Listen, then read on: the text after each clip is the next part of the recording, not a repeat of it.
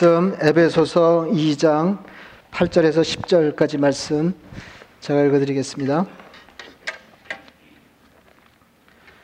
너희는 그 은혜에 의하여 믿음으로 말미암아 구원을 받았으니 이것은 너희에게서 난 것이 아니요 하나님의 선물이라. 행위에서 난 것이 아니니 이는 누구든지 자랑하지 못하게 함이라. 우리는 그가 만드신 바라. 그리스도 예수 안에서 선한 일을 위하여 지으심을 받은 자니 이 일은 하나님이 전에 예비하사 우리로 그 가운데서 행하게 하려 하심이니라. 아멘. 그 일본에 대해서 대단히 예민한 때 일본 사람 얘기를 해서 어떨지 모르겠습니다. 1950년에 어, 일본의 유명한 프로바둑 기사 어, 한 사람이 바둑을 정리해서 시리즈로 책 6권을 낸 것이 우리나라에도 어, 번역이 됐었습니다. 어, 지금은 좀 형편이 달라졌습니다만 그 당시에는 그 한중일 삼국 중에 일본이 압도적으로 어, 세계 바둑계를 장악하고 주도하던 때였는데 이제 그 가운데에서도 빼어난 기사였던 그이 사카다 에이오 구단이 그 낸 책이 선풍적인 인기를 얻었습니다. 아, 그런데 이분이 이제 여섯 권으로 이제 책을 정리해서 냈는데 어, 그 첫 권, 그 시리즈의 첫 권이 대단히 인상적이고 특이했습니다.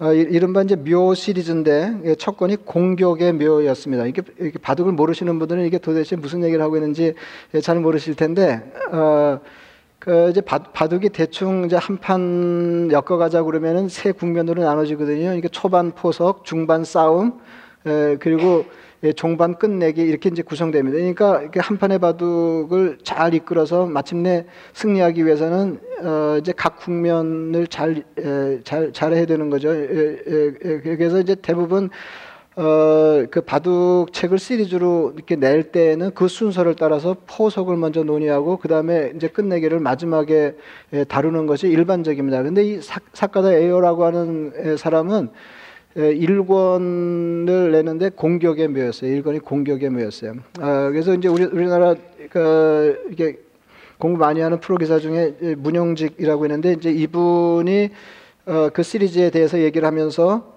어, 이렇게 해석했습니다. 저도 이제 동의하는데요. 그에게 바둑은 싸움이었습니다. 한 거죠. 예, 이게 공격의 묘부터 바둑을 시작하는 건 당시로는 대단히 특이한 일이었는데 에, 그러, 그럴 수밖에 없었던 것이 그에게 바둑은 싸움이었기 때문이다.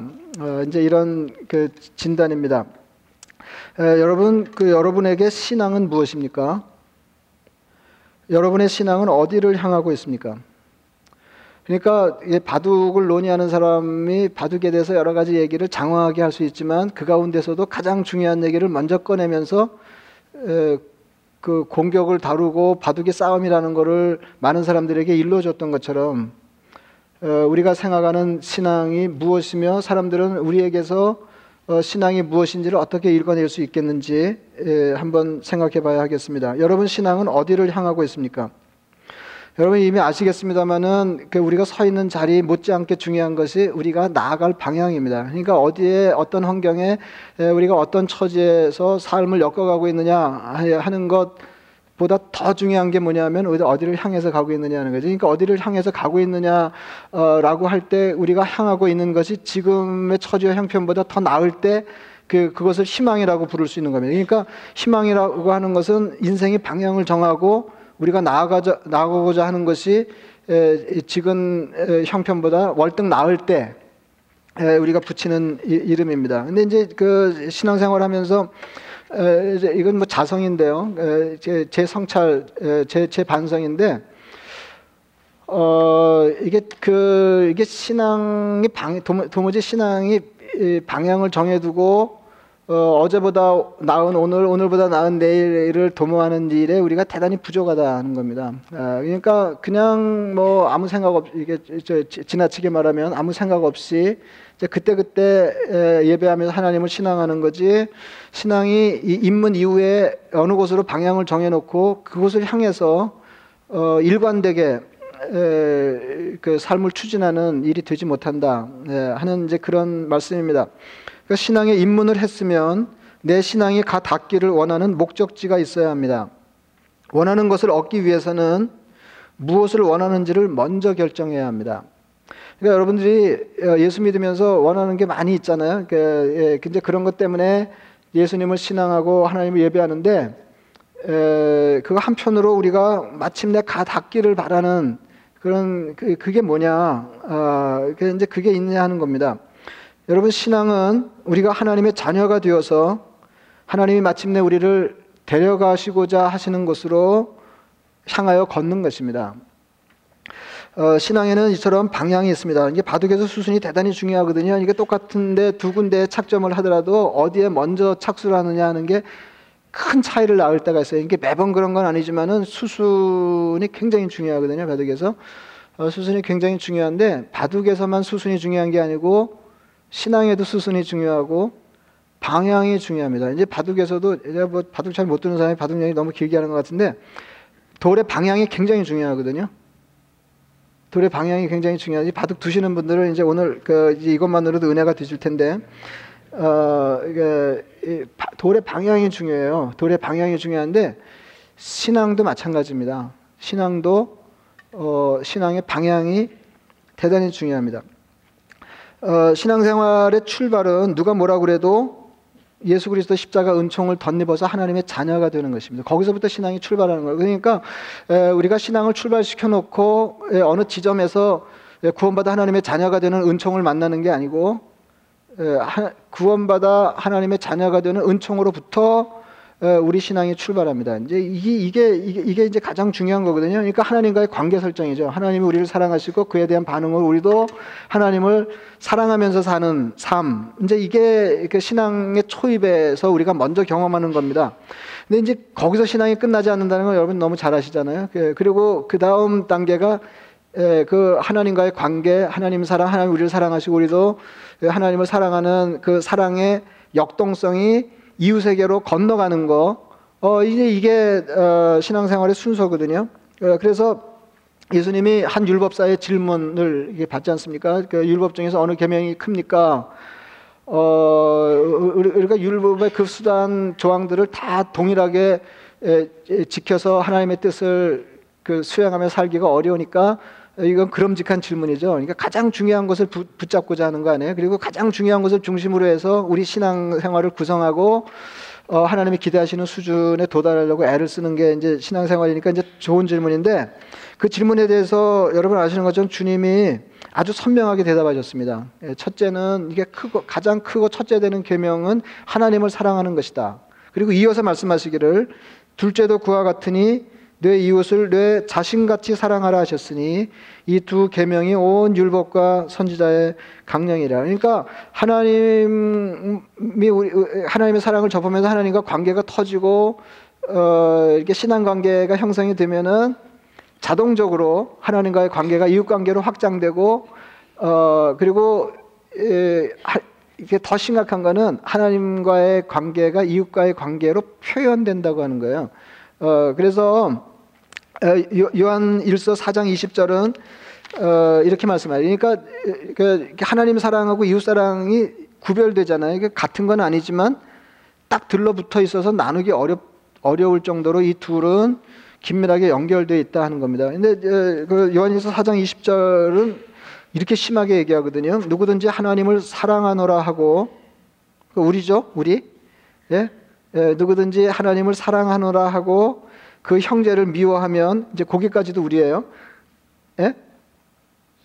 이는 거짓말하는 자니 보는 바 그 형제를 사랑하지 않는 자는 보지 못하는 바 하나님을 사랑할 수 없느니라.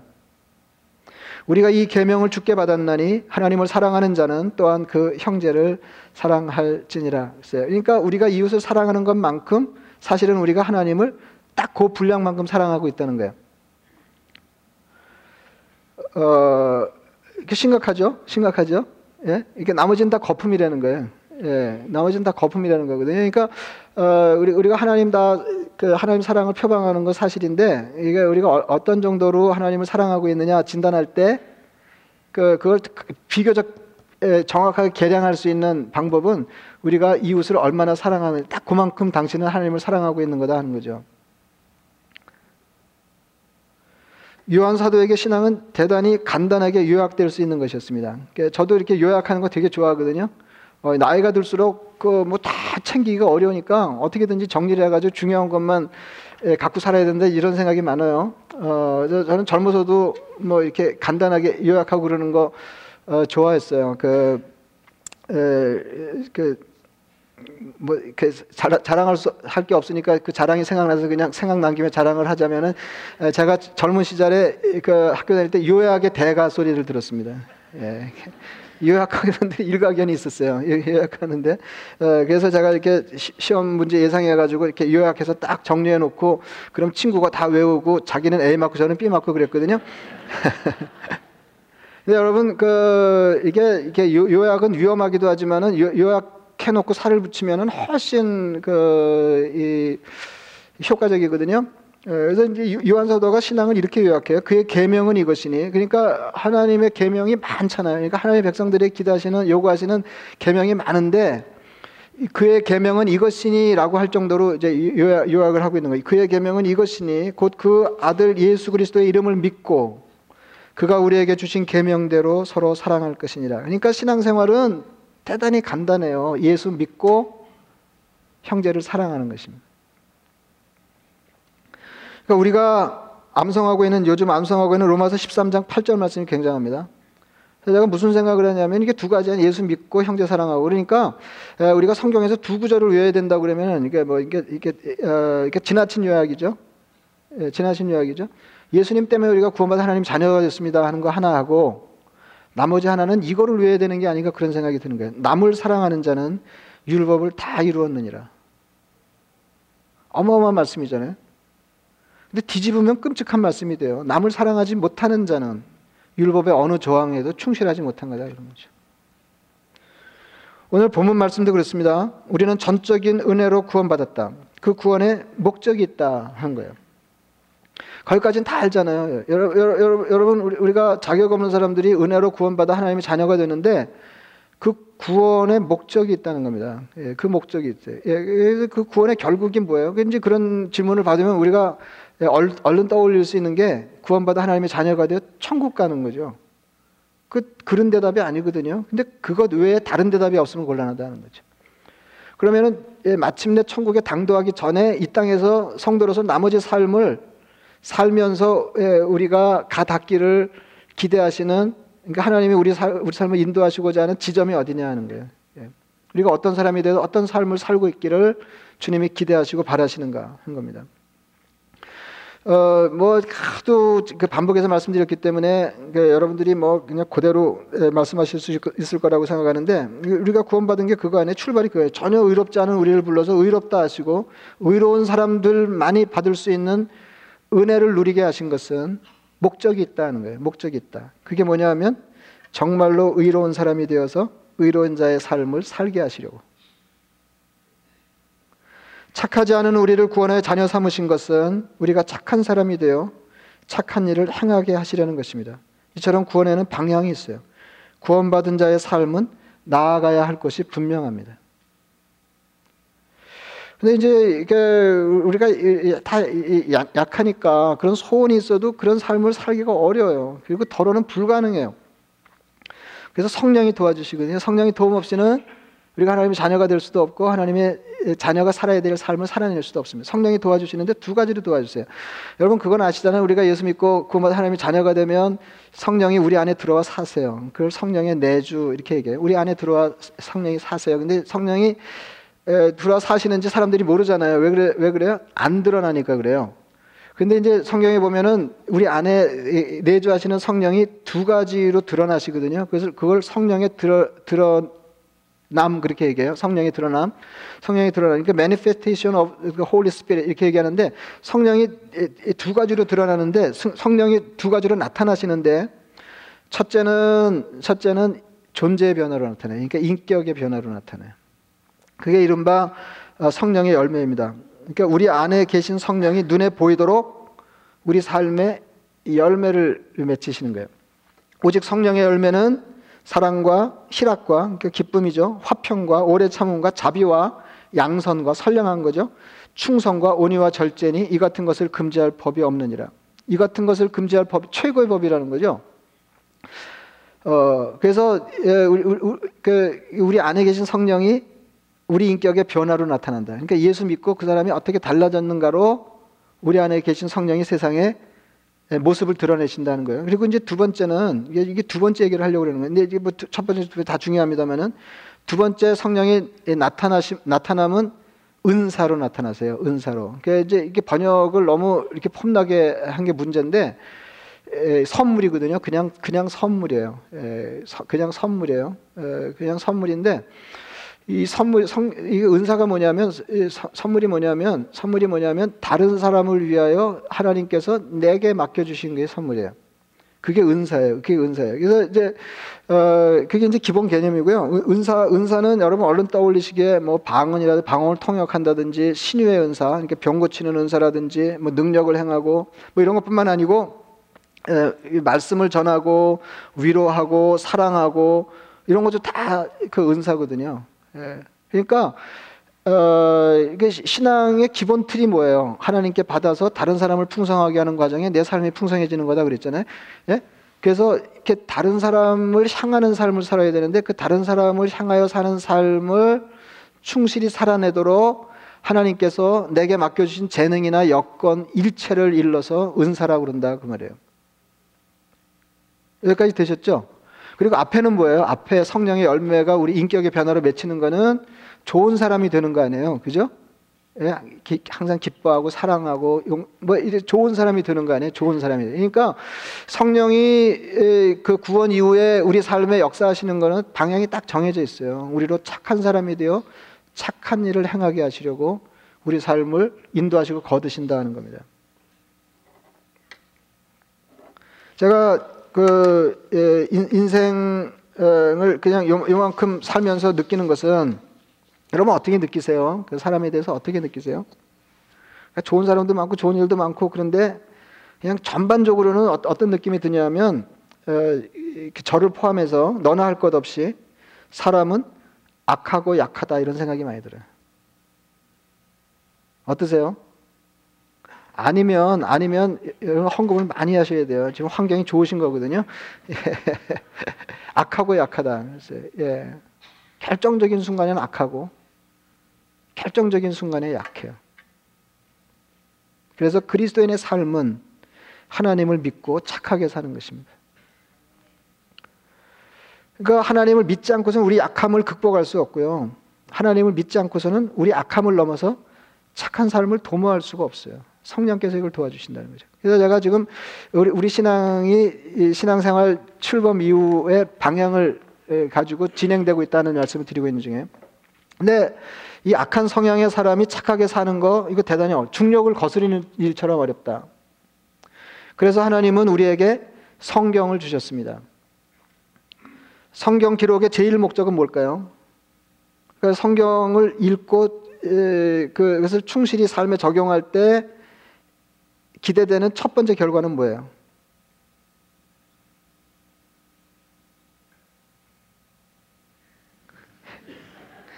이렇게 한참 얘기를 안 하면은 이제 졸든 사람이 다 잠이 깨요. 무슨 일이 벌어졌는가? 벌써 설교가 끝났는가? 여러분 성경을 읽고 기대되는 첫 번째 결과는 구원받아 하나님의 자녀가 되는 거예요. 그러니까 성경은 구원의 진리를 우리에게 일러 주십니다. 그래서 디모데후서 3장 15절 말씀 또 어려서부터 성경을 알았나니 성경은 능히 너희로 하여금 그리스도 예수 안에 있는 믿음으로 말미암아 구원에 이르는 지혜가 있게 하느니라. 그리스도 예수 안에 있는 믿음으로 말미암아 구원에 이르는 지혜가 있게 하느니라. 그리스도 예수 안에 있는 믿음으로 말미암아 구원에 이르는 지혜를 주는 게 성경의 목적이에요. 근데 이제 어, 이게 좀그좀 그, 답답한데 어그 답답한데 이제 답답해서 소용이 없는 게 이제 영어 못하는 제가 영어를 거론하면서 번역을 조금 다듬어라 그러면 아무도 신경을 안 쓰니까 이제 뭐 어쩔 수가 없는데 여기 보면 이제 그리스도 예수 안에 있는 믿음으로 말미암아 구원에 이르는 지혜가 있게 한다. 아, 그랬는데 그게 영어로 하면 이렇게 되어 있거든요. 원문도 마찬가지고 through faith in Christ Jesus 이렇게 되어 있어요. 그러니까 이거를 그리스도 안에 있는 믿음을 통하여 뭔지 이렇게 했는데 그게 아니고요. 그리스도 예수를 믿는 믿음으로 구원에 이르는 지혜가 있게 한다는 거죠. 여러분 그 에, 제가 다른 예를 들 수 있는데 왜 believe in Jesus Christ 그럼 우리는 예수를 믿습니다지 우리는 예수 안에서 믿습니다가 아니잖아요. 예? 예 그러니까 성경 기록의 제일 목적은 뭐냐면 예수 그리스도를 믿음으로 구원받아 하나님의 자녀가 되는 데 있습니다.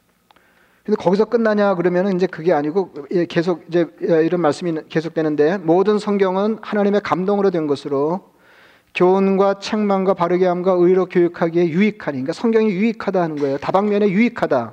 근데 이는 목적이죠. 왜 그러면 유익한 다방면에 유익한 성경을 우리에게 주셨냐? 하나님의 사람으로 우리죠. 우리가 하나님의 사람이잖아요. 하나님의 사람으로 온전하게 하며 모든 선한 일을 행할 능력을 갖추게 하려 함이라. 그러니까 구원받은 하나님의 자녀가 되게 하고 그 다음에요 착한 일을 행할 능력을 갖추도록 하나님 우리에게 성경을 주셨다. 방향이 있죠?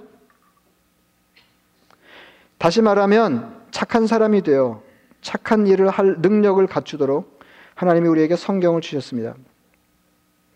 그렇다면 성경을 충실히 읽을 때 기대되는 결과가 무엇이죠? 첫째는 구원받는 것이고 둘째는 착한 일을 행하기에 능력 있는 사람이 되는 것입니다. 성경에도 방향이 있다. 자녀됨에서 자녀다움으로 가는 거죠. 마지막으로 헌금도 그렇습니다. 헌금도. 어, 제가 지금 무슨 얘기를 하고 있는지 다 아시죠? 신앙에는 방향이 있다. 예, 구원받았으면 이웃에게로 가야 되고 방향이 있는 거 아니에요? 그죠? 성경도 성경도 우리에게 왜 주셨어요? 구원받은 하나님의 자녀가 되고 그 다음에 이웃을 향해서 착한 사람이 되어 착한 일을 행하도록 헌금도 그렇다 거예요. 여러분 헌금 왜 하세요?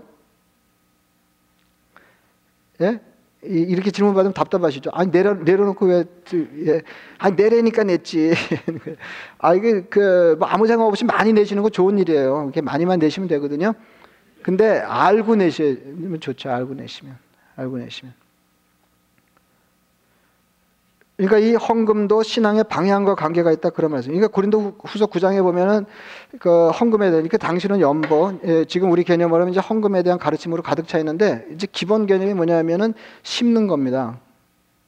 예? 그래서 어 이렇게 많이 심는 자에게는 많이 많이 심는 자 많이 거두고 적게 심는 자 적게 거둔다 하는 말이 그 말이다. 아, 이제 그렇게 나오거든요. 그 심는다고 하는 건 뭐예요? 심는 행위는 심는 것보다 거두는 게 더 많을 때 심는 거죠. 예? 그러니까 헌금이 심는 거라니까 하나님께 심는 거예요. 뭐를 그러니까 헌금에는 저희가 있어요. 그러니까 좀 수상하죠. 이게 아무 이게 받은 은혜 감사해서 아무 사심 없이 드려야 좋은 헌금이잖아요. 그게 그것도 맞아요. 근데 고린도후서 9장 가르침에 의하면 헌금에는 저희가 있다 하는 거예요. 내가 하나님께 받은 것의 일부를 하나님께 돌려드리면 하나님이 내게 더 풍성히 돌려주신다는 겁니다. 여러분 별로 안 좋아하시나 봐요. 예? 예? 그런데 왜, 왜, 왜 하나님은, 하나님은, 어, 우리에게 주시면서 돌려받기를 원하시는가 하는 거예요. 그래서 그 하나님의 사람들이 하나님 앞에 돌려드리기를 하나님이 반드시 원하시거든요. 그래서 성경은 뭐라고 얘기하냐면 그 고린도 후서 9장, 9장에 보면은 구장에 보면은 어, 심는 자에게 심는 자에게 씨와 먹을 양식을 주시는 이가 그랬어요. 그러니까 헌금 심는 자는 헌금하는 사람이죠. 심는 자에게 씨와 먹을 양식을 그러니까 심는 사람에게 다시 말하면 헌금하는 사람에게 헌금을 주셨다는 거예요. 헌금할 것과 우리가 쓸 것을 주셨다는 겁니다. 그래서 이게 헌금의 기본 개념은 뭐냐면 하나님의 것을 하나님께 드리는 것입니다. 하나님이 심으라고 주신 것을 심는 거예요. 헌금이 왜 어렵냐 하면 내 것을 할애해서 하나님께 드린다고 생각하기 때문에 생각이 복잡해지는 거예요. 헌금은 뭐예요? 하나님이 심으라고 내게 주신 것을 심는 거예요. 그러니까 하나님의 것을 하나님께 돌려드리는 게 헌금이에요. 그럼 왜 하나님은 그렇게 일을 복잡하게 하시는가? 아예 하나님이 줬다가 다시 돌려받으실 거라며 하면은 그냥 원천적으로 떼고 이렇게 주시면 피차에 복잡할 일이 없는데 하나님 왜 그러시는가 하는 거예요. 믿음의 활동이 필요하기 때문에 그래요. 하나님은 왜 우리에게 주시고 일부를 다시 돌려받으시려 하는가? 우리 삶을 더 풍성하게 하시려고. 그래서 어 그래서 이렇게 됐어요. 하나님이 능히 모든 은혜를 능히 에, 그, 그 심는 자에게 심는 자에게 씨와 먹을 양식을 주시는 이가 너희 심을 것을 주사 풍성하게 하시고 여기까지 되셨죠? 예, 심을 것을 주사 풍성하게 하시고 그러니까 우리가 하나님께 심으면 풍성하게 돌려주시는데 이것은 너희 의의 열매를 더하게 하시려는 거다 하는 거죠.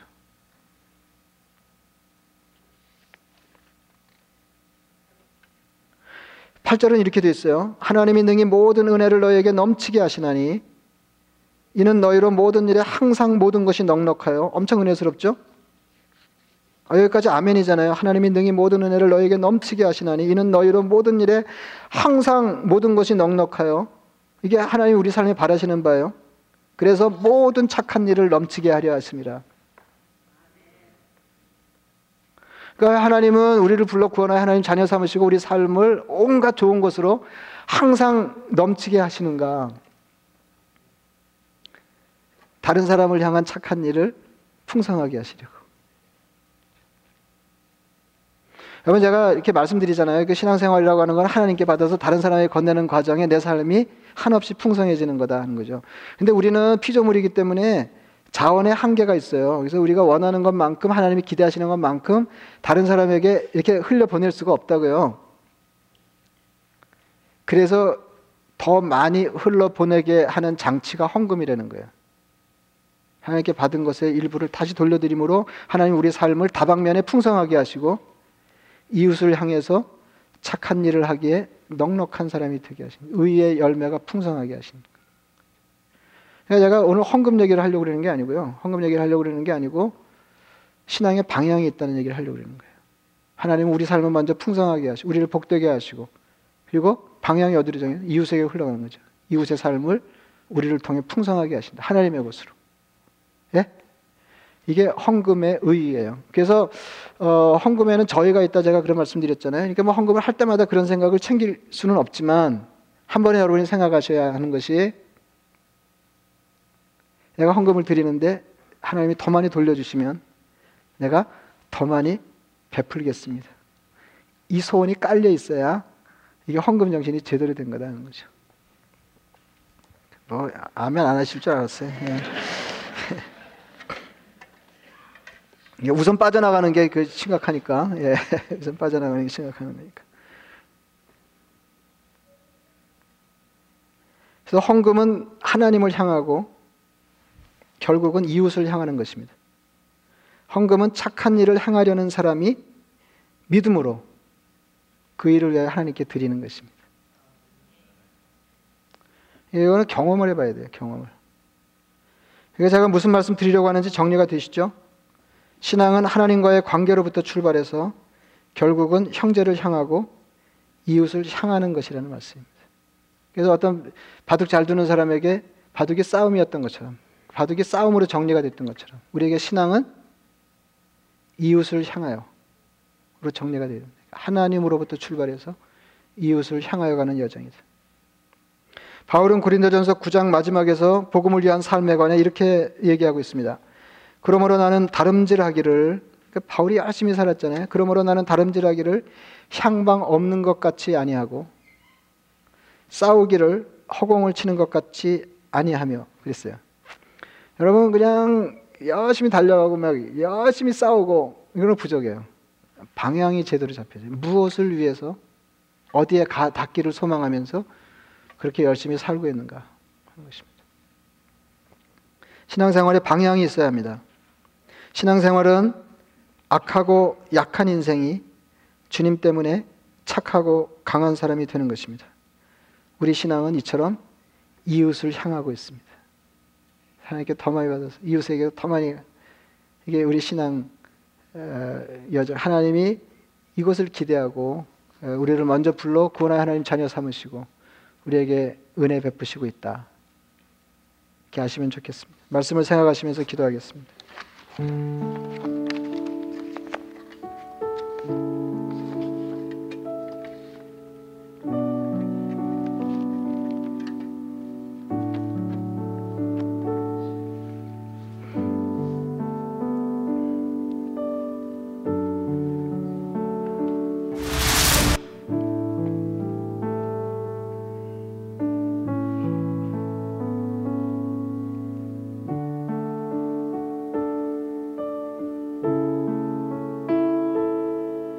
자비하신 아버지 하나님 우리 신앙의 다름질이 방향 없는 자와 같지 않게 하옵소서. 하나님 우리 신앙의 싸움이 인생의 싸움이 허공을 치는 것 같지 않게 하옵소서. 구원의 하나님 자녀 삼으시고 일관되게 하나님의 나라를 향해 가는 여정에 하나님으로부터 받은 많은 것들을 이웃에게 흘러보내며 우리의 신앙이 하나님으로 출발해서 이웃에게로 향하기를 바라시는 주님의 소원을 이루어 드리는 일이 되게 주옵소서. 그래서 얼마를 더 가든 방향을 정해놓고 기도하며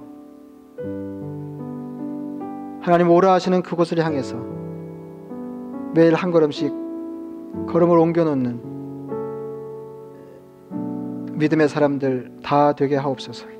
예수님 이름으로 기도드리옵나이다. 아멘.